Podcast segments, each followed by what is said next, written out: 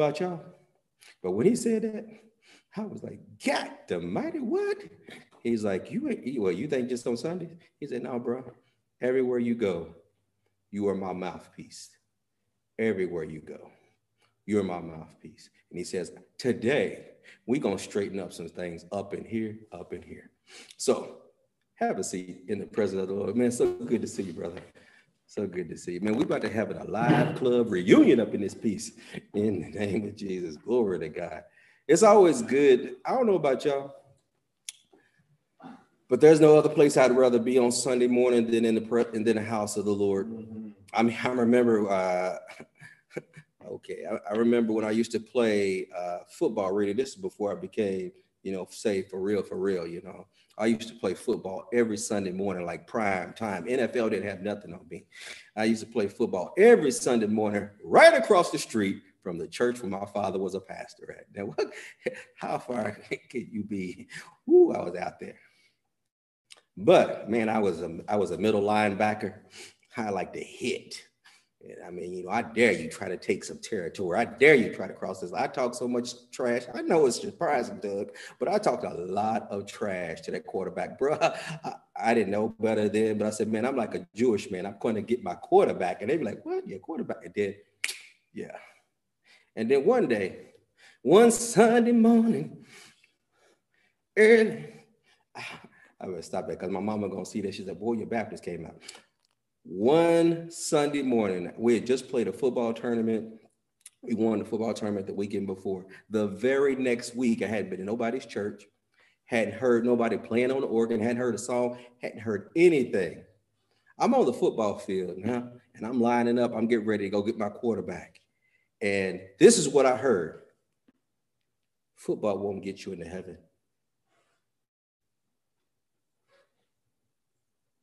I'm tripping, I'm tripping. I'm, I got a better way for you. Who the heck is talking to me? All right, man, and, I, and I'm standing on the field and plays are going on around me, but mentally I've just checked out because now I'm hearing this voice begin to tell me something I didn't know. Guess what it didn't do? It didn't condemn me. It didn't even judge me. It didn't even talk about my situation that I was living in as a kid. He didn't say anything about that. He just says, football won't get you to heaven.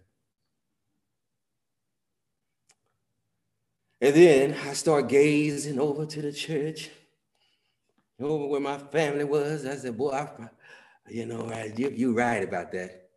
And you know what I did? I became an instant evangelist. I went over to the sideline and my coach is looking at me like, come on, man, I need that eye, that tiger, that killer instinct. I like, football won't get me to heaven. Man, this is my last week. What? I was number one of the star players on defense. So they said, what? Like, football's not going to get me to heaven. Was that the day that I gave my life back to the Lord? No, but it was an introduction. Because up to that point, I didn't even know God would talk to you.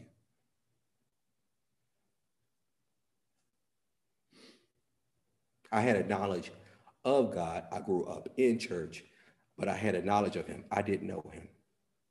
So if, if the, the trumpet would have blown, and it's going to blow, and I, I would have been lost in the sauce because I did not know him.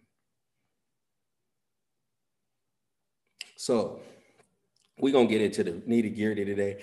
Actually, yesterday, I, I, I didn't share this with you all during the week. Uh, we actually got invited yesterday to speak at a pastor's meeting yesterday. And, and it's a group of pastors that we're members of uh, called International uh, Pastors and Leaders Forum uh, here in Ottawa. It's probably about eighty pastors that are in a group, but there's about twenty-five, thirty people who were on yesterday. And God gave me this message to give to them, to the leaders. So I'm like, all right, praise God, Lord. Okay, hey man, that's what I'm gonna give to them tomorrow. He said, no, I want you to give that same message to the leaders who are going to be in your service tomorrow.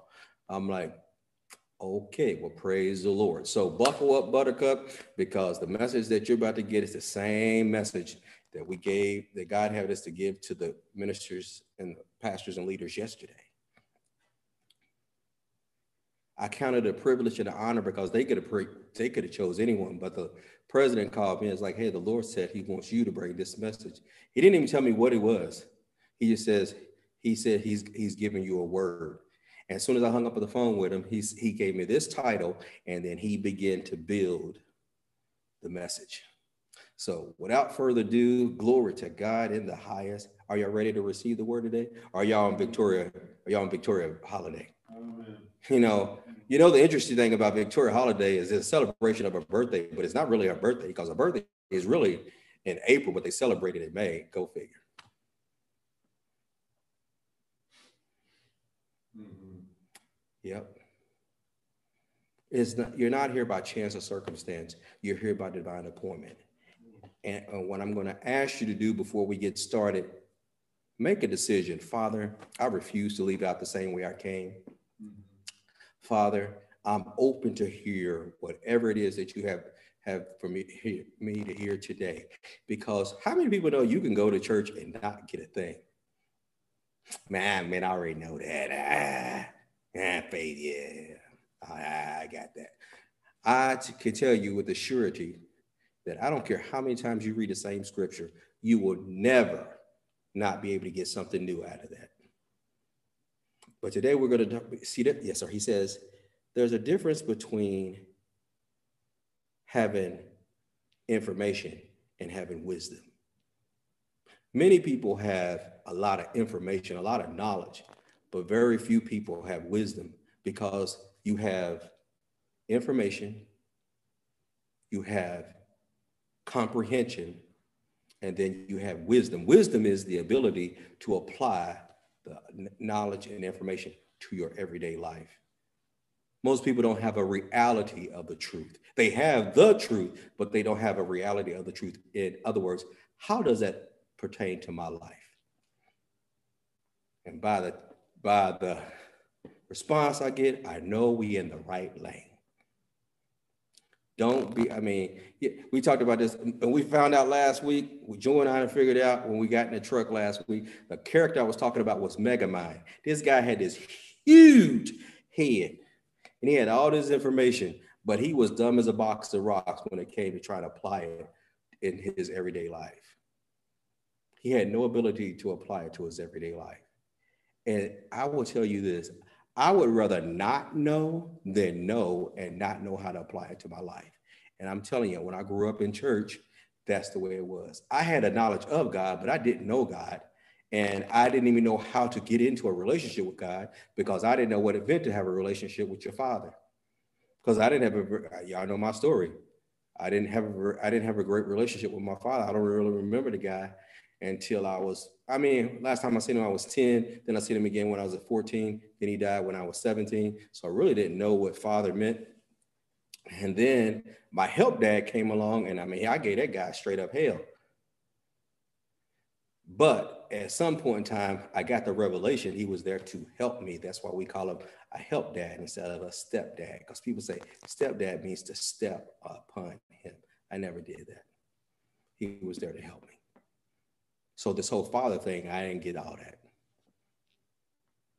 And some people have fathers in their home and they don't really have a relationship with their father. So when you say God is going to be your father, you're like, hey, man, if he's anything like my real dad, I'm good on that. All right. Well, here we go. All right. All right. It's not that I don't know where I'm going. I'm just waiting to make sure I know where to start. Okay, got it. All right. So, Father, we give you glory, honor, and praise, and thank you for this opportunity in your word. Father, we thank you that our preacher and teacher will not be with the enticing words of man's wisdom, but, Father, let it be a demonstration of spirit and power. Holy Spirit, you're already here. We allow you to move up and down each and every aisle, touch each and every person, touch each and every person watching this online or listening to it by podcast. Father, I thank you that our teaching and preaching will not be with enticing words of man's wisdom, but let it be and demonstration of spirit and power. We thank you, we honor you, we praise you.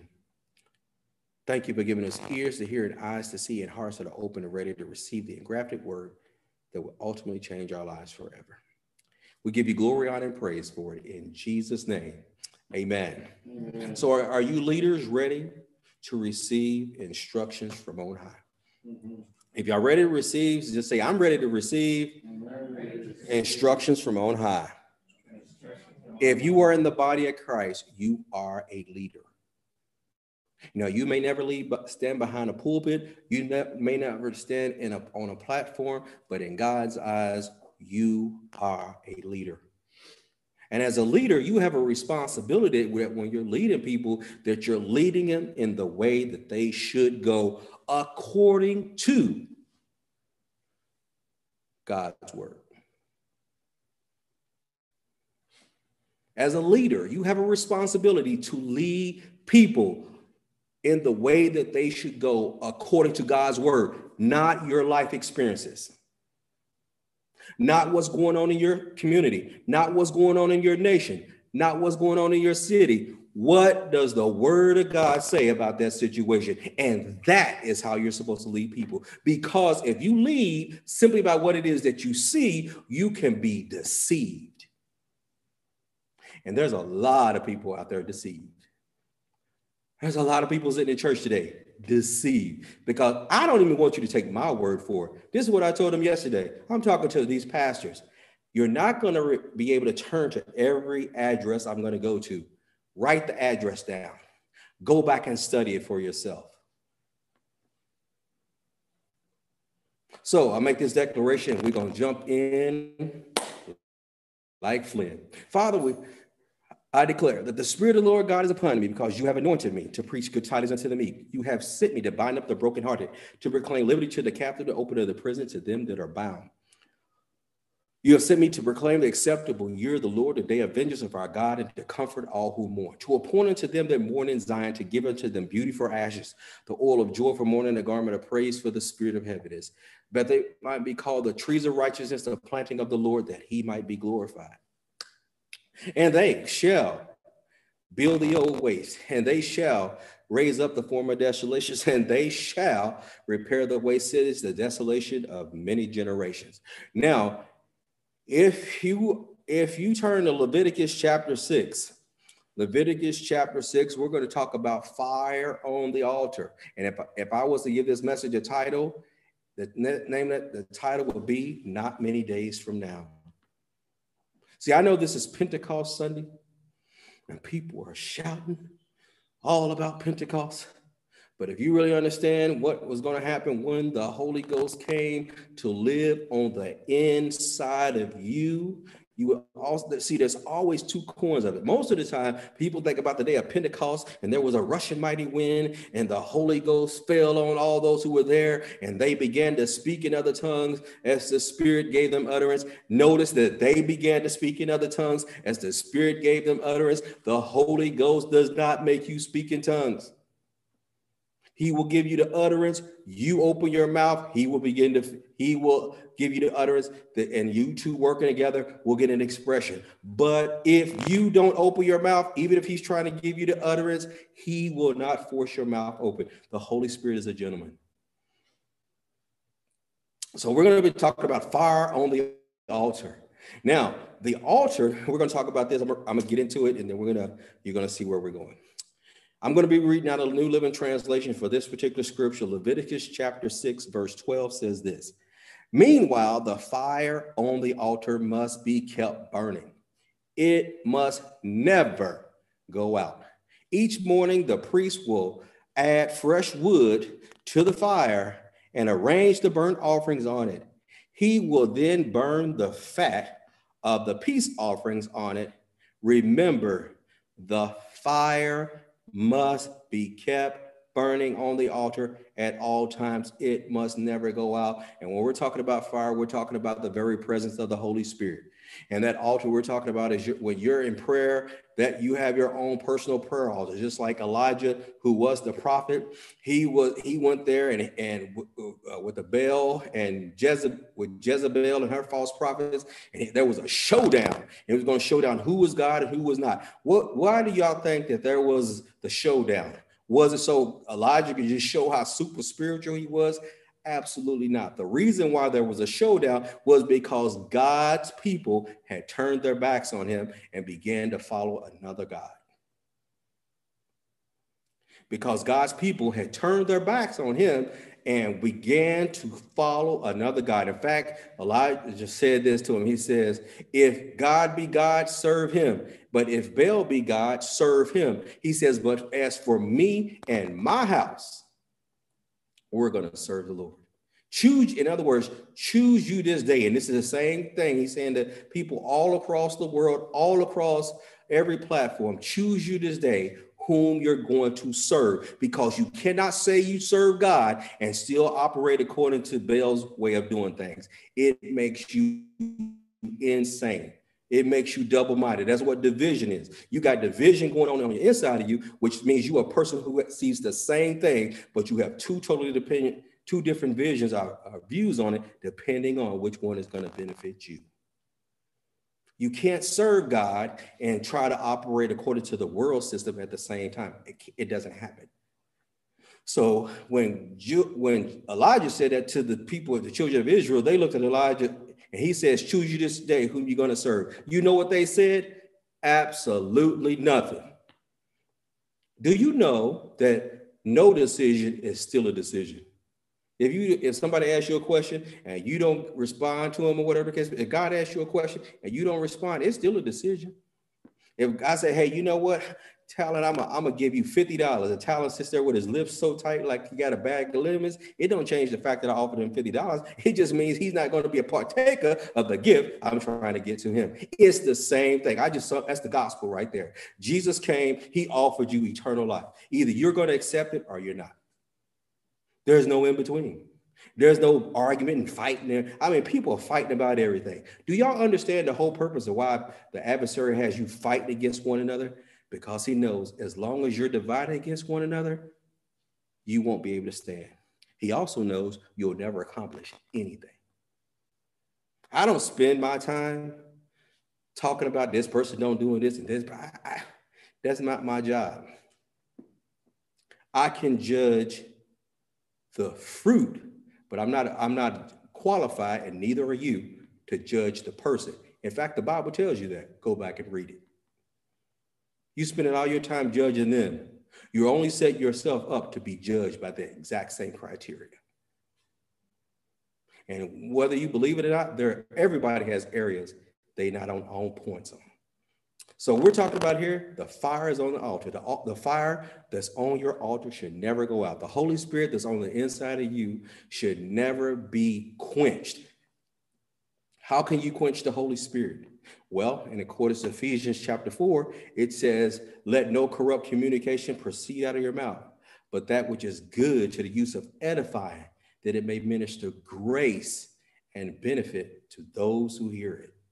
So anytime that you're speaking words against somebody that's not edifying or building that person up or is going to minister grace to that person, it, it says you are quenching the Holy Spirit who's on the inside of you, believer. He's on the inside of you, and you will begin to quench it. When you begin, to, it goes on to talk about don't, don't grieve the Holy Spirit who, who sealed you until the day of redemption. He says, let no bitterness, anger, resentment, unforgiveness, malice ever come out of your mouth. So think about this. How are you going to let malice and bitterness and resentment come out of your mouth if you're born again? You got the Holy Spirit on the inside of you.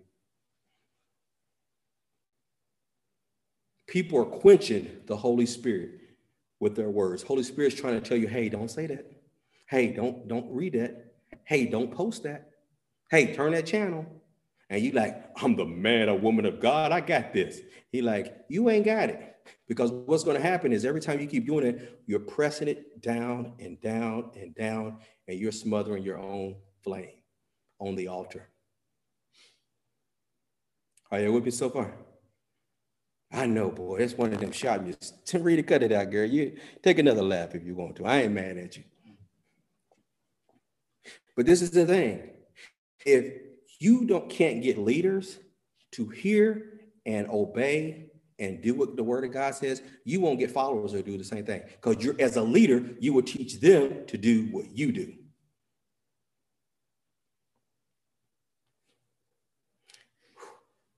Calm it down, people. Calm it down. Now, You say, man, well, you don't understand, man. I made too many mistakes. My life's over. I made too many mistakes. Well, God told me to tell you this. In accordance to Jeremiah chapter eighteen, he says, I'm going to ask you this question today. The word of the Lord came to Jeremiah from the Lord saying this, arise and go down to the potter's house, and there I will announce my words to you. It's the same thing he says, arise and go down to this house of worship. Arise and go down to this place. Arise and go down. In other words, I'm telling you where you're sitting at right now, you'll get a glimpse, but you're not going to get the full effect because you're not where I told you to be, so I can get to you what it is I need to get to you. I'm telling you, arise, go down to the potter's house, and there I will announce my words to you. Now, I was talking to the father this week. We have these great little conversations. And, you know, my military background, I understand warfare. And he says, do you know that disobedience to the, an order can cost you and the people you're leading their life? I paused. I'm like, yes.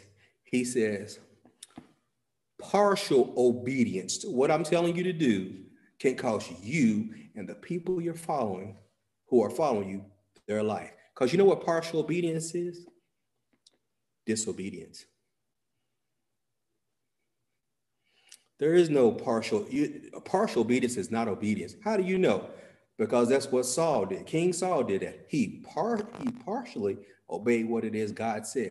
What did he, what did the prophet come back and say to him? You have disobeyed God. No, I did what it is you said. He did part of it. He didn't do everything.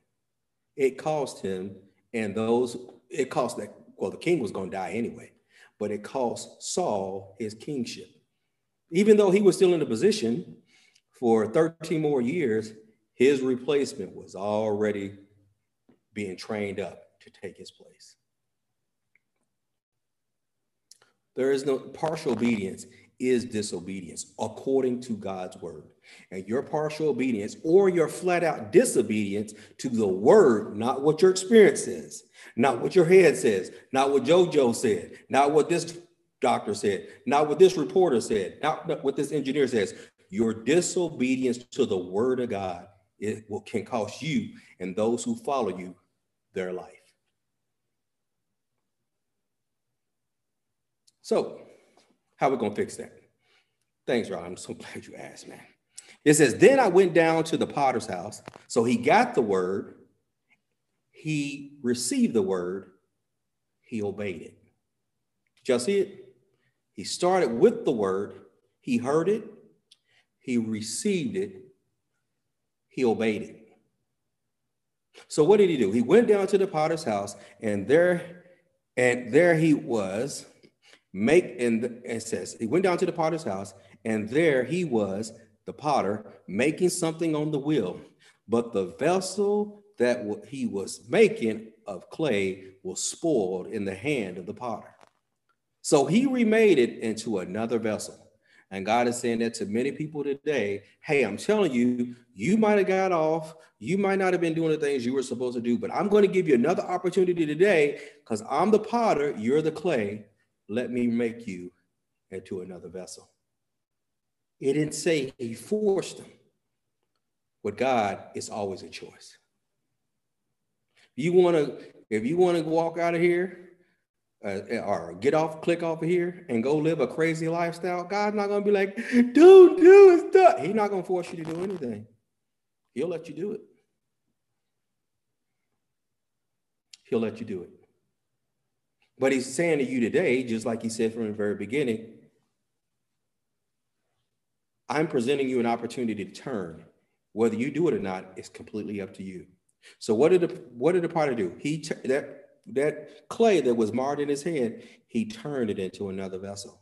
Then the Lord, the word of the Lord came to me saying, can I not, O house of Israel, O Ignite Depot, O city of Greeley, of Ottawa, uh, on the province of Ontario, O nation of Canada, can I not do the same thing with you as the potter has done with this clay? Behold, like the clay is in the potter's hands, the Lord says, so are you in my hands. It doesn't matter how far you got off. I mean, I'm telling you, I, when I was playing football every Sunday across the street, the potter still had me in his, in his hands, and he was waiting on me to make the decision, will you allow me to make this change in your life? And the moment I said yes, he began to do and to shape me and to make me into the person I am today. Y'all see that? It all comes down to a decision. Because Jeremiah could have heard the word. The Lord says, go down to the potter's house. Man, I ain't going down to the potter's house. I ain't got time for all that mess. Don't you see I got work to do?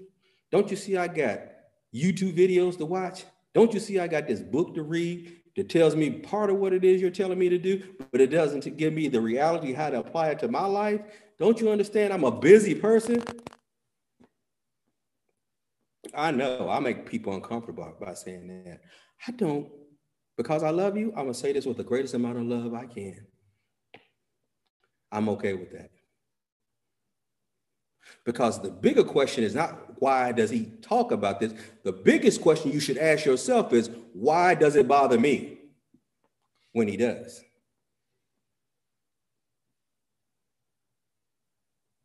That's the question you ask. That's the question. Well, that's the question the Father said. He said, don't, don't, don't be concerned about if it's going to bother them. That's not your concern. What you should be concerned about is, did you do what it is I told you to do? Did you say what I told you to say? I'm telling you this, you're going to say stuff to your friends. They are not going to like it. But you got to make sure, am I saying what God told me to say? Or am I telling them what I want them to know, that they should know, that they better understand? Because if they don't get this, they're going to jack their life up. Let me help you. If you give them your version that's not God's version, you've already jacked their life up, because they're going to get, they can get mad at you. God's not responsible for carrying out what you say if what you say doesn't line up with what he told you to say to them. He's only responsible for carrying out what it is he told you to say. Wow. Thanks. You see my little church mouse over here? He's shouting. Woo-hoo! That's the word he needed for his family. Yeah.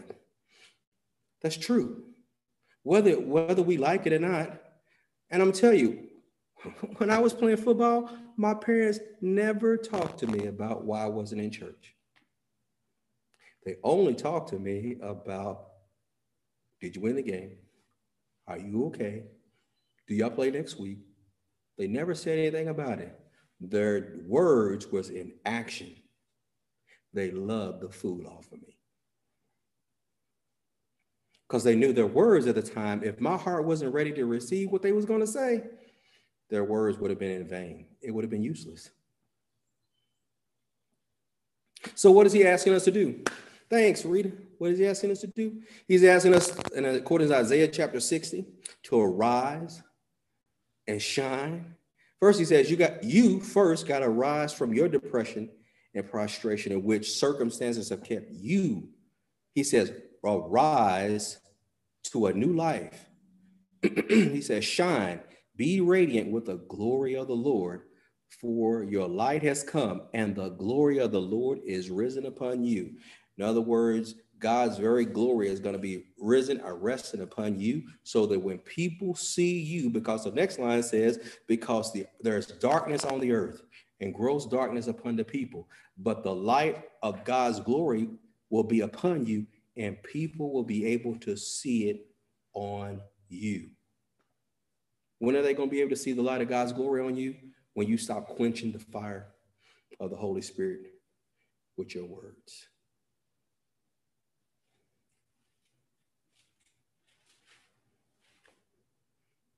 He said, don't be in a hurry, so I'm taking my time. He said, when people, when you, oh, that's good. He says, people can't see the glory of God on you when you murmuring and complaining and you're talking just like the world is talking. He said, people can't see God's glory on you doing that, because you sound just like them. Man, this is a bull. I'm tired. I'm gonna tell you. I'm t- can I tell you all about your boy? One day I was at I was at church town. I was. This is when I was a new believer. I was on fire for the Lord at the very beginning, and they told me one Sunday I was gonna have to work. I ain't coming to work. Man, y'all violate my rights. I ain't coming to church. I mean, I ain't coming to work. I'm going to church. I'm, I'm a believer. I'm supposed to be in church, and this is against what I believe. And man, fire me if you want to. He says, do you believe that that glorifies me when you act like that?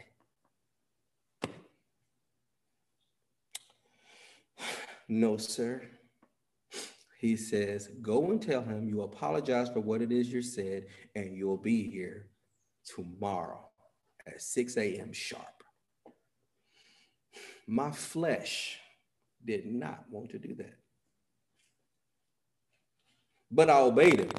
I, you know what, man, I apologize for what it is I said. I'll be here tomorrow.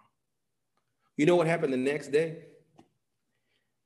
We started the very first Bible study on that shift in that plant. That Bible study multiplied into three different Bible studies because there was three shifts. So that one Bible study, that one decision, obeying God's word, caused a birth of a Bible study that multiplied across, across three different shifts. The, the initials for that company was J C I. It meant something else in the world, but you know what they called it? Jesus Christ Incorporated. You know what they called me? The plant manager called me? I'm the Joseph, and he was Potiphar. And as long as Potiphar had Joseph, he caused everything that God caused everything he did to succeed. It started with that one decision. Because I could have been rebellious. I'm a man, I'm a man, I'm, a, I'm going to church. But that's not what God told me to do. That decision, there were six hundred fifty employees in that plant. People got born again, healed, delivered all the time. On my shift, whenever I worked a shift, our call to go into sick bay was zero. I don't feel good. You believe God to heal you? Yeah, come over here. Keep working, because we ain't gonna stop you from working, and just begin to pray. Being used where God calls us used us.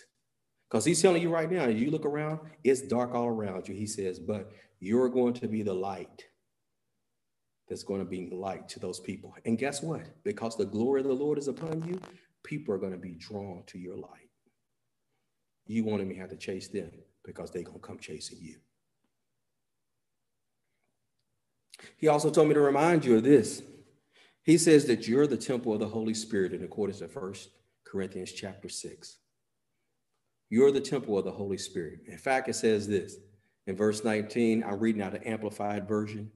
Do you not know that your body is the temple, the very sanctuary of the Holy Spirit who lives within you? Holy Spirit is not in the sweet by and by. Holy Spirit is not only showed up on Sunday when you walked in. That's why you never hear say, come Holy Spirit. Why? Because the moment you walked in the door, the Holy Spirit already came in with you. You might have a greater manifestation of his presence, but when you walked in the room, the Holy Spirit came with you if you're born again. So he hears what you hear. He sees what you see. He knows what it is he's telling you. He, he, he's like that. The Holy Spirit can sound a whole lot like your wife if you're married. The Holy Spirit can sound a whole lot like your husband if you're married. The Holy Spirit can sound a whole lot like your parents if you're still good. The Holy Spirit, because he's not limited to, well, it's only going to be so-and-so, because your boy used to crack jokes on people all the time. In fact, by the time, if I see you coming in the room, I had five jokes lined up for you. I mean, I ain't even said hello to you. I had five jokes I was going to crack on you. But Holy Spirit used a sixteen-year-old to say this to me one day, Rita. He, she says, you know, people laugh, but you know, you could be hurting her feelings. I had nowhere to go. The Holy Spirit was like, listen to that voice, because that's me talking to you. From that day forth, Probably the, the anointing of cracking jokes lifted off of me. And even when I wanted to crack a good joke, I couldn't think of a good joke, Jerry, to crack on them. I mean, they cracking jokes on me and I couldn't think of a good, I mean, I used to be cracking them, but I couldn't think of a good joke because that, that was lifted off of me and was replaced with more presence of Holy Spirit on the inside of me. I was more aware of the fact that, hey, he's on the inside of me. See, if you live God conscious, where you realize God goes with you everywhere you go, it will change some of the places you will go, or it should. It will, man, I tell you what, we was riding down the street today, Rita, I was watching, riding down the street, I usually keep my eyes straight down the road, and we was riding past this, these townhomes, and June was like, boy, it's a good thing that you didn't look right. And I'm like, don't look right. She says, but there was somebody out there, they was doing their garden out there in their, in their nightgown. I'm like, oh Lord, they don't need to see none of that. Anybody ever turn on a T V show and they got all kind of swearing and stuff going on and Holy Spirit's telling you, turn the channel. I like this show. It only has a little cussing in it.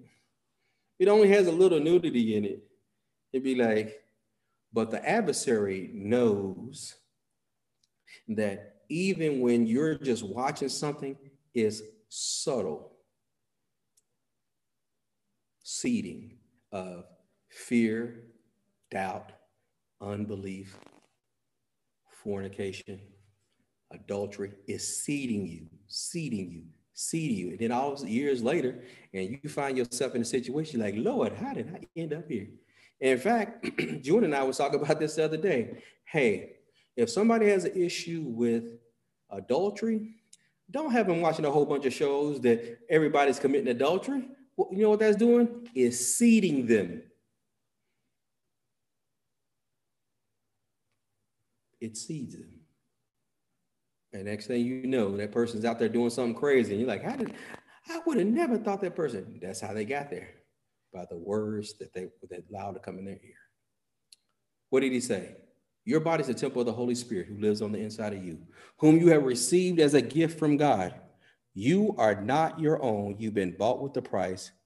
Therefore, glorify God in your spirit and body, which are his. Now, we're going to talk about current day stuff. I'm not going to talk to you about COVID because you already hear enough about COVID, but I am going to talk to you about what's going on in the world right now and how you as a leader have to change how you're addressing it. Anybody interested? If you're going to win the world, if you're going to win your family, if you're going to win your community, your province and your nation, you're going to have to change how you deal with them. Because I'm going to share with you today, which we've shared before, but I'm going to share with you today stuff that Jesus said was going to happen in these last days. Matthew chapter twenty-four, verse four says this. I'm reading out of Passion Translation. It says, and Jesus answered, and at that time, he's talking about what's going to happen. What are signs or indicators that the end of this age is coming? Not the end of the world, but the end of this age we call grace. How do you know it's coming to an end? Jesus said this, at that time, deception will run rampant. Anybody think deception is going on right now? Mm-hmm. Deception is going to run rampant. He says, so beware that you are not fooled. He says, for many will appear on the scene claiming my authority or saying about themselves, I am the anointed one, and they will lead many astray. So just because somebody has a YouTube channel, Facebook page, has a website, does not mean that they are not teaching error. No matter how charismatic it is. You ever heard of a charismatic Pharisee? Somebody who's, who has a charismatic nature, but they're, they have an attitude or a spirit of a Pharisee, which means they're judgmental. They're self-righteous, self-centered, and selfish. I'm like, what? A charismatic Pharisee. Anyway, he goes on to say, you will hear of wars and rumors and revolutions on every side, with more rumors of war to come. Don't panic or give in to your fear, for the breaking apart of the world's system is destined to happen. So that's why God is trying to tell his people, because I'm going to tell you, I can't give you a date, but I'm telling you right now, yes, the COVID virus, the COVID scenarios and all that has been bad, but there's something else that's trying to come now. So the church has got to be, a, it's got to wake up, because the church is asleep, because church sounds just like the world. And he's telling you, it's going, it's, Jesus just said it. Many other things are going to come. So if you're, if you're responding like the world now, when this other stuff comes or tries to come, then you won't be prepared for it. He goes on and says, because the breaking of the world, world system is destined to happen. He says, but it, it will not yet be the end. It will still be unfolding, which means we're not there yet. Nation will go to war against nation and kingdom against kingdom, and there will be terrible earthquakes and horrible epidemics and famines in place after place. This is how the birth pains of the new age will begin. You can expect to be persecuted, talking about the church. You can be expected to be persecuted. Now, when I'm talking about the church, I'm not talking about a building. I'm talking about the people, because the people make up the church. I used to believe that when he says, I'm coming for a church without spot and wrinkle, I'm like, Lord, what church is that? So I can make sure I'm, I'm in that number. I didn't know he was talking about people. He says, he says, you're going to be persecuted, even killed, for you will be hated by all nations because of your love for me.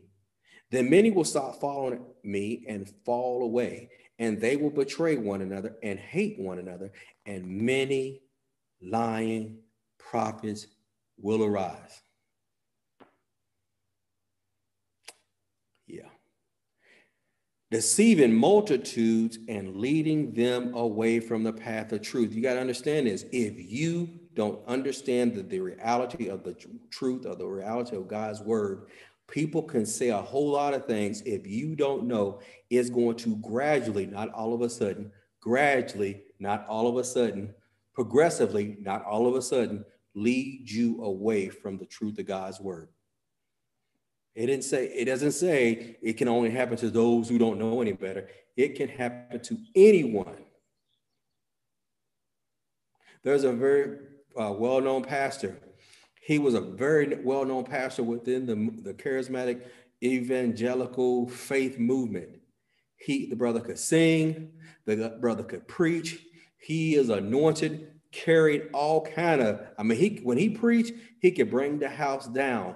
Then one day, this guy went totally left, and he went so far left, and many people tried to try, try to restore that brother back into relationship. Now, he had not been on, been a pastor for a little while. He had been a pastor for years. And he got a revelation, he says, and it, he turned from the, the reality of the truth. And when he turned, he took a lot of people with him. He's still alive today, and he's still taking people with him away from the truth, because they don't read their Bible. Because if you read the Bible, you will be able to debunk what it is he said. I'm not going to tell you what he said, because I'm, I'm not giving him free airtime, but I'm going to tell you what he said is impossible. Do you know there's pastors out there today teaching that Jesus was not born of Mary? There, there was a, there's an article out there about the, um, the Chinese church.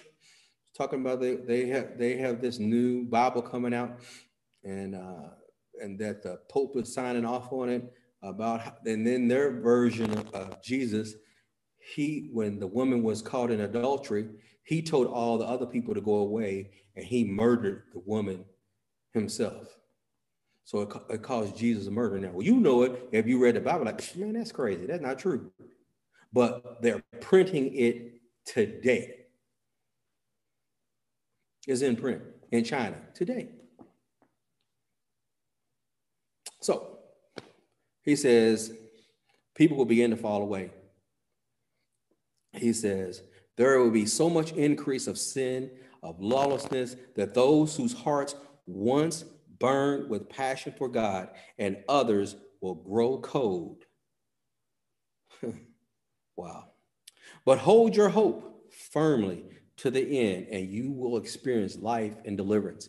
Yet through it all, the good news of heaven's kingdom will be proclaimed all over the world, providing every nation with a demonstration of the reality of God and others. Uh, and after that, the end of the age will come. So what are we supposed to be doing in, during this time? We're leaders. What we're supposed to be doing? We're supposed to be teaching people about the kingdom of God. If you're not teaching people about the kingdom of God, you're not doing your job. He didn't tell you to teach about your government. He didn't tell you to teach about this. He didn't tell you to teach about it. Yes, you bring that, that up, but this is what the word of God has to say about it. This is what's going on in your nation, but this is what the word of God says about it. Because if you just give the person information, but you don't give them the revelation that God has given you through his word, according to the kingdom of God, you have not helped them. What'd you say? Say it one more time. All right. If you just give them information that was going on in the world without giving them revelation from you, what you got from God, you have not helped them. You're, you, you just parroted what they said.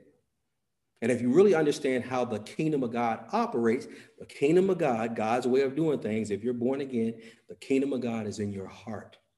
So when you begin to speak out of your mouth what's written in heaven that does, has not manifested itself on earth, then God is obligated to bring those things to pass, because he's the one that's going to give you what the words to say. But if you just say what the news anchor says, then guess what you have done? You have done them a disservice. You have not helped them. Do y'all see that? That's, again, this message, God had me share this with pastors yesterday, and he told me to share the same thing with leaders. The other thing that people need to understand, it doesn't say that this is there, you can do anything to stop it. It doesn't say you can do anything to stop it. You can, you can reduce the number of people who is going to be affected by it, but it didn't say you can do anything to stop it. Go on, you say. All right, I will. Second Timothy chapter three. Still talking about what's going to happen in the last days. Jesus told us it's going to be days like this. He said this was going to go on. He says, but you need to be aware that in the final days that the culture of society will become extremely fierce. People will be self-centered, lovers of themselves, obsessed with money. Anybody see that right now? They will boast, they will boast of great things as they strut around in their arrogant pride and mock all that is right. They will ignore their own families. They will be ungrateful and ungodly. They will become addicted to hateful and malicious slander. Y- y'all ever heard of the cancel culture? If you don't agree with me, I just cancel you. What? You ain't gonna fly no flag? Man, pff, we gonna cancel you. They will become addicted to hateful and malicious slander, slaves to their desires. They will be furious, belligerent, haters of what is good and right, with brutal treachery. They will act without restraint, bigoted, and wrapped in clouds of their own conceit. They will find their delight in the pleasures of this world more than the pleasures of the living God. They may pretend. First, giving honor to God for this award I'm about to win. What God you talk about, player? Because you might be talking about, because I mean, some people, Buddha's God, Allah's God, Hare Hare Krishna's God. Some people, quiet as is kept. Y'all may not, y'all may not know this because y'all up here, quiet as is kept. Some people believe black man is God. And if I told y'all the people who believe that, you wouldn't believe me. Celebrities. They promote it. The black man is God. They even made a Disney movie after it, but y'all slept on that. They made a Disney movie, but y'all didn't catch it. Black man is God. I'm not going to say it on here because I ain't promoting their, their mess, because you'll go watch it.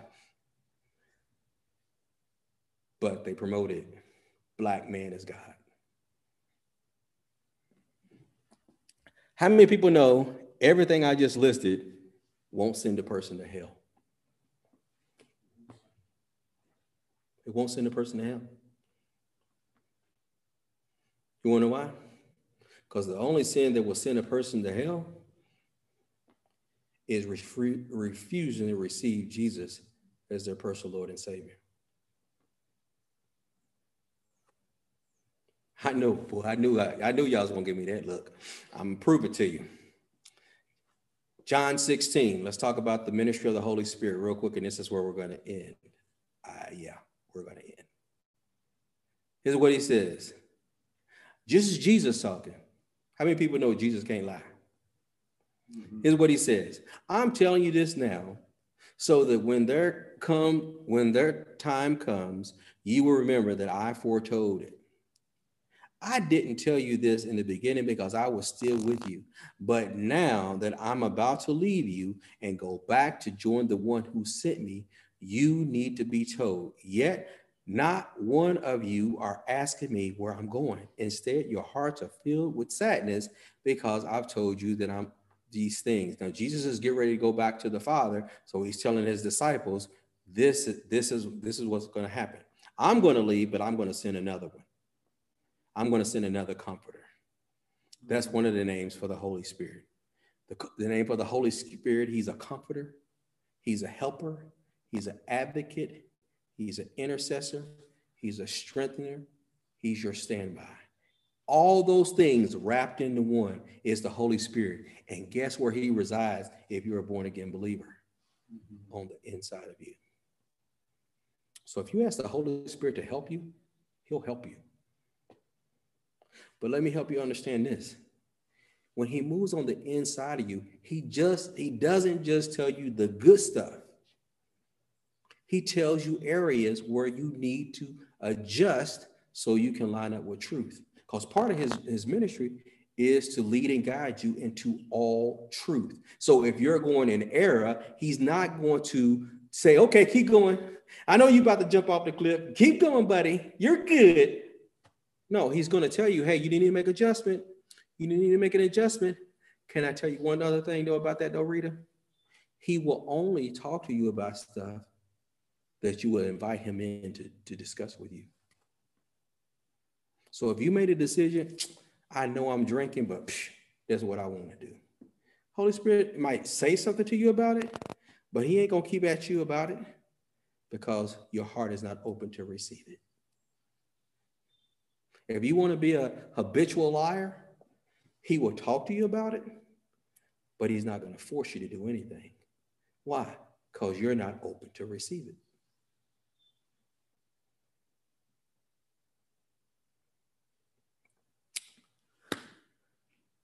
He says, he says this, he says, but here's the truth. It is to your advantage that I go away. For if I do not go away, the divine encourager or Holy Spirit will not be released to you. Why did Jesus say it was to his to your advantage that the Holy Spirit come and Jesus go away? Because Jesus could only be at one spot at one time. Holy Spirit can be everywhere. That's easy, I don't think. All right. Keep your seats. It's okay. But after I depart, I will send him to you. So the Holy Spirit is a person, it's not an it. It's a him. And when he comes, he will expose sin and prove that the world is wrong about God's righteousness and his judgment. Sin, because they refuse to believe who I am. That's the only sin, that's the sin that will send a person to hell. Well, that's the sin that a person will, will do, make a decision to do, and their in, the judgment will be that they will, they will take on the same judgment as someone who refused to receive Jesus as Lord and Savior. There is no gray. So if you teach a person that this is going to cause you to go to hell, and this is going to cause you to go to hell, and this is going to cause you to go to hell, it's like, that's not true. Why? Because the same blood of Jesus that was shed for you is the same blood that was shed for them. Just like we talked about at the very beginning, if I offer Talon fifty dollars and he refuses to take it, it doesn't change the fact that I offered it to him.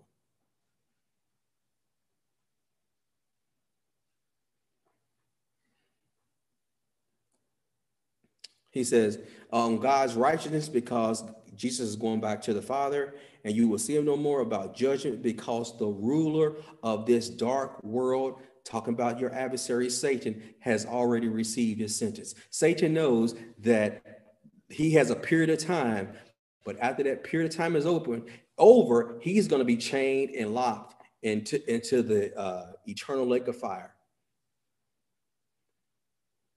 forever. He already knows that. So he's trying to take out as many people as he can. The Holy Spirit will also teach you, tell you about things that Jesus has said, and he will bring all, he will teach you about the reality of the word, and he will, and he will speak to you about, prophetically, he will speak to you about things that are to come to you. So the Holy Spirit is just like, ooh, he's not like spooky. He has a ministry. He leads and guides you into all truth.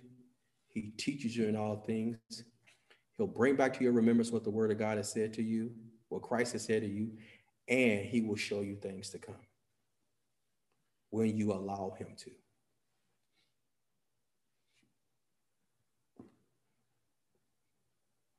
How do you know that he'll do that? Can I give you this one example I have for thirty seconds? First Kings chapter nineteen. This is why you can't get caught up in stuff that, that you see around you. First Kings chapter nineteen, verse eleven real quick says this, talking about Elijah. Remember, Elijah is how we started out about the altar. Elijah had just proven that God was God when the fire came down on the altar and burned everything up. Mm-hmm. But right after that, Jezebel threatened him and he got afraid and he took off running. He just slaughtered eight hundred something prophets. But this one little woman comes, I'm gonna kill you. And he took off running. So this is, he's running, he's in a cave, he's out of position because God never told him to go there. And this is what, and he's looking for God in all kinds of different things because he's sleepy and because he's tired. This is what the, this is what happened. He says, so he said, go forth and stand on the mountain before the Lord. And behold, the Lord was passing by, and a great and strong wind was rendering the mountains and breaking in pieces the rocks before the Lord. But the Lord was not in the wind. And after the wind, an earthquake, but the Lord was not in the earthquake. And after the earthquake, a fire, but the Lord was not in the fire.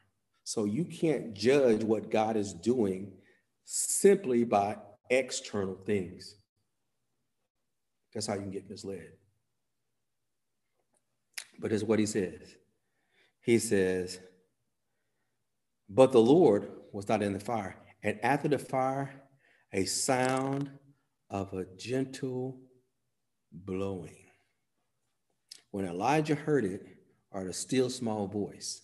So when Elijah heard it, he wrapped his face in a mantle and went out and stood in the entrance of the cave. And behold, a voice came to him and said, what are you doing here?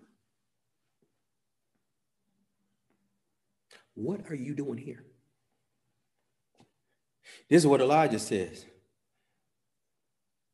I have been very zealous for the Lord, the, the God of hosts, for the sons of Israel have forsaken you, your covenant, torn down your altars, and killed your prophets with the, with the sword, and I alone, I alone They seek to take my life, but I alone am the only one who's standing. And God came back and told him, I got a thousand people who never bow their knee to Baal.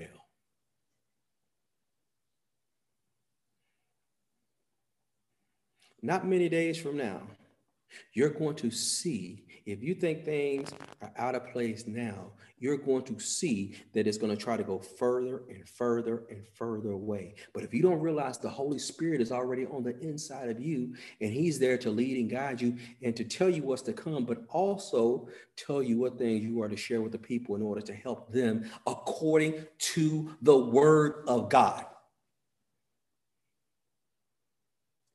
That you're going to be just like Elijah. You're going to be looking for God in all these other places. Well, I've been praying, but I don't see anything happening.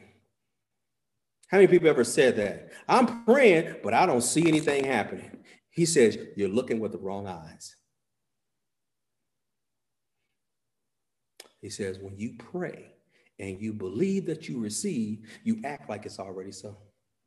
You don't wait until you see it, and then you act like it's so, because he says you ain't in, you ain't been in faith. You've been in hope. You've been looking at stuff on the outside, and this is going to tell me if my prayer is working. No, what's going to tell you if your prayer is working or not? The moment that you said it out of your mouth, you confessed it with your mouth, you believe it in your heart, the angel, ministering angels went to work to bring that thing to pass. And as long as you keep your words lined up with what it is that the word of God says, you will see what you said.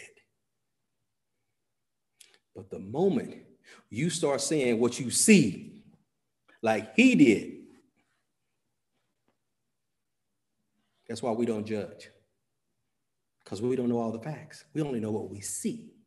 We don't know what God's doing.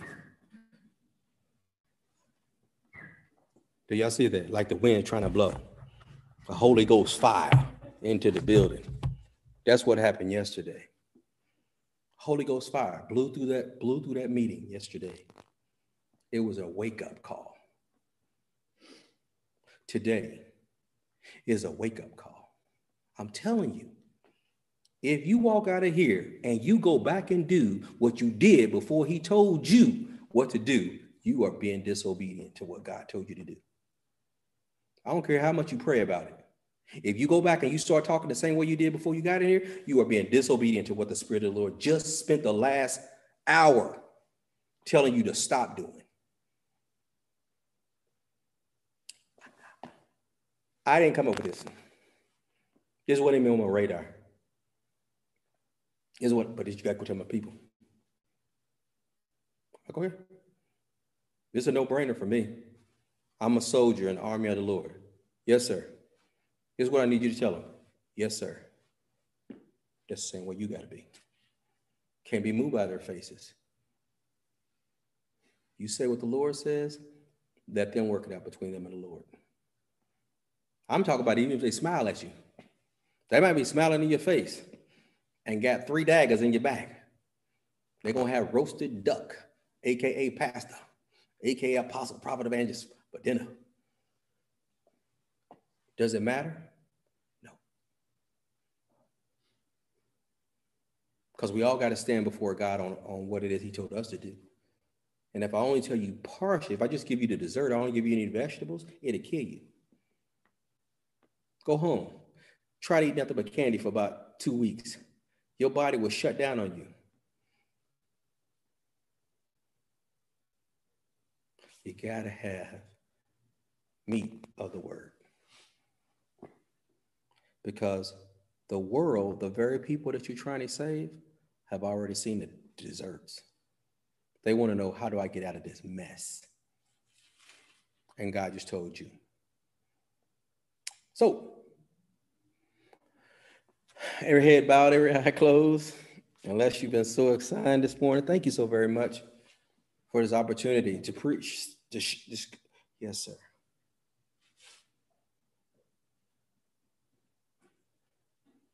Go back and listen to it again. Because when you go back and listen to it again, whether, whether you watch it on YouTube or whether you wa- listen to it on a podcast, when you go back and listen to it again, it's going to tell you what adjustments that you need to make for your life. Not so-and-so should have heard this so they can make an adjustment. What adjustments do you need to make for your life? God's not schizophrenic. So if you never accept Jesus as your personal Lord and Savior, like you today, remember that's the only that's the sin that will cause a person to, to receive the, the same judgment that your adversary will receive. It's not about the I'm a drinker, I'm an alcoholic, I'm a whoremonger, I'm a fornicator. Because guess what? Why you say that won't send a person to hell? Because once they receive truly receive Jesus, I'm not talking about just praying a prayer, because anybody can pray a prayer, don't mean it at all. When you pray, when you receive Jesus, your personal Lord and Savior, and you follow it up with actions by allowing your mind to be renewed by the Word of God, you're going to get fur- you're going to turn further and further and further away from your old way of living. But if I just pray a prayer, but I never really meant the prayer, I just wanted fire insurance. Guess what's going to happen? I'm going to continue to do the same things I did before, and there will be no evidence that I ever received Jesus as my Lord and Savior. So if you never accepted Jesus, your personal Lord and Savior, in your life to today, or you may have accepted him as your personal Lord and Savior before, but you know, you really haven't been living the life you're supposed to live, but you want to make a decision. Remember, the potter, even though it was marred in his hand, he was able to make it into something new when the person allowed him to. It's the same thing that is available to you today. So if you pray this prayer with me, confess it with your mouth and mean it out of your heart. This is step one. There's other steps after this. Say this with me. Dear Heavenly Father, in the name of Jesus, I do believe Jesus Christ is the Son of God. He died for me on the cross and carried my sins for me. Lord Jesus, come into my heart. Save me now. I repent of sins. I'm sorry, Lord. I receive your offer of forgiveness. Fill me with your Holy Spirit right now. I'm born again, filled with the Holy Spirit, on my way to heaven, and so glad about it. In Jesus' name, amen. And if you prayed that prayer for the very first time, remember, that's step one. Step two is, hey, man, I, I, I used to live this old way. Now I got to renew my mind so I can live the way that the Word of God has told me to live. Guess what? When you really begin living your life according to God's word, you'll realize it's not grievous. It's not hard, because now you have the Holy Spirit on the inside of you who will help you be able to apply it to your everyday life. Man, I'm, I thank God for this opportunity. If you're in Canada, happy Victoria Day. If you're not, next week will be Memorial Day in the States and everything. And uh, know this, that not many days from now, you're going to hear a sound, and there's going to be a sound of the trumpet blowing. And those who identify with Christ will meet him in the air. But is that our main focus? No, our main focus is teaching people how to operate according to the kingdom of God so they can live a victorious life that Jesus came to provide for them. My name is Milton Jones. On behalf of Sister Jewin and the entire Ignite Brigade, we want to thank you for joining us. We'll see you next week.